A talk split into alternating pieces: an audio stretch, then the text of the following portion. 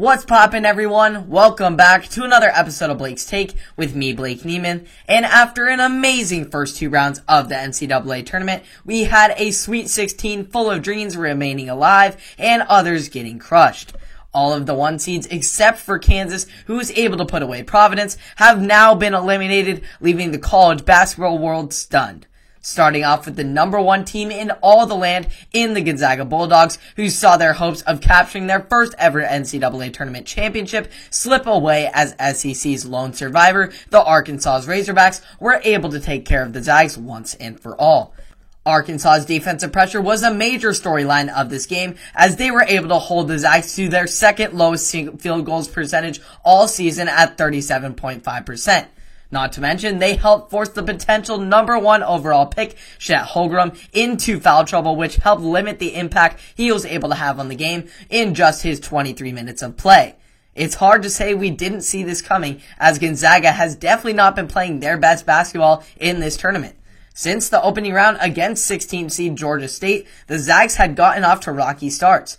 By their luck and skill, the Bulldogs were able to overcome this early obstacles and move on past Georgia State and most recently Memphis just by a hair.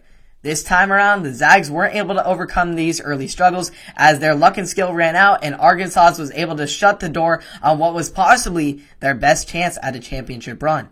After coming up short in the national championship last season, Mark Few was able to land the number one overall recruit in the class of 2021 in Chet Holmgren, who was supposed to be the missing piece to Gonzaga's championship puzzle.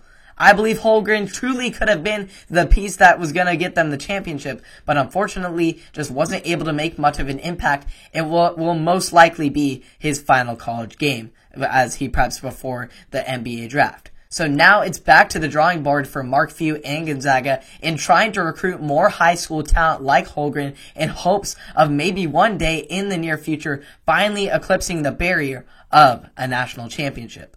Gonzaga's ways of coming up short carried over into Arizona's matchup against Houston as longtime Zaga's assistant Tommy Lloyd wasn't able to lead the Wildcats past the Sweet 16 either. Arizona was able to hang with Houston in the first half, but then as the game progressed, the Cougars were able to command control of the game and maintain a double digit lead for the majority of the second half. With the win, Houston now clinches their second straight trip to the Elite Eight. Arizona is now in a similar situation as Zags in the sense that they will be losing their two best players in Benedict Mathurin and Christian Koloko to the NBA draft. But with this only being Lloyd's first year at the helm in Tucson and already achieving this amount of success, the future of Arizona basketball appears to be in good hands.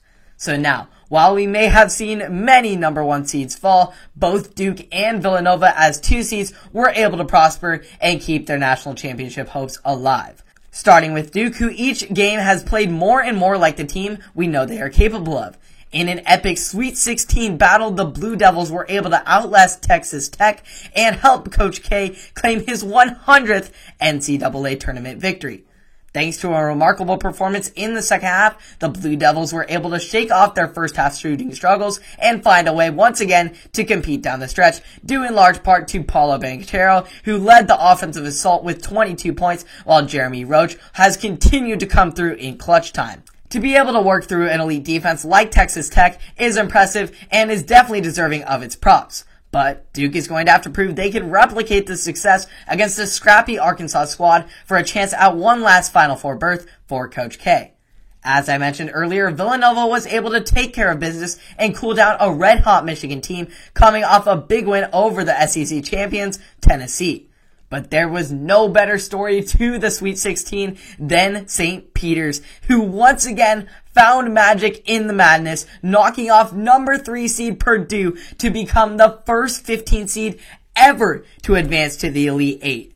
Despite being a double digit underdog for the second time this tournament, the Peacocks once again defied all odds and were able to hold their own among, among one of the nation's best teams and survive and advance. Their ability to compete can largely be attributed to their scrappy defense that was able to hold the Boilermakers to just 23 of 54 shooting from the field, 24% from beyond the arc, as, as well as force 15 turnovers. The saying anything is possible in March stands true as the Peacocks now enter into uncharted territory. They have already exceeded all expectations, so who says they can't keep on climbing higher and higher? Oh, and I almost forgot to mention that St. Peter's pulled off this historic victory on National Peacocks Day. You can't make this stuff up, folks. This tournament storyline just keeps on getting better and better, and I cannot wait to see which four teams will win their regional championships and advance to the beloved Final Four in New Orleans.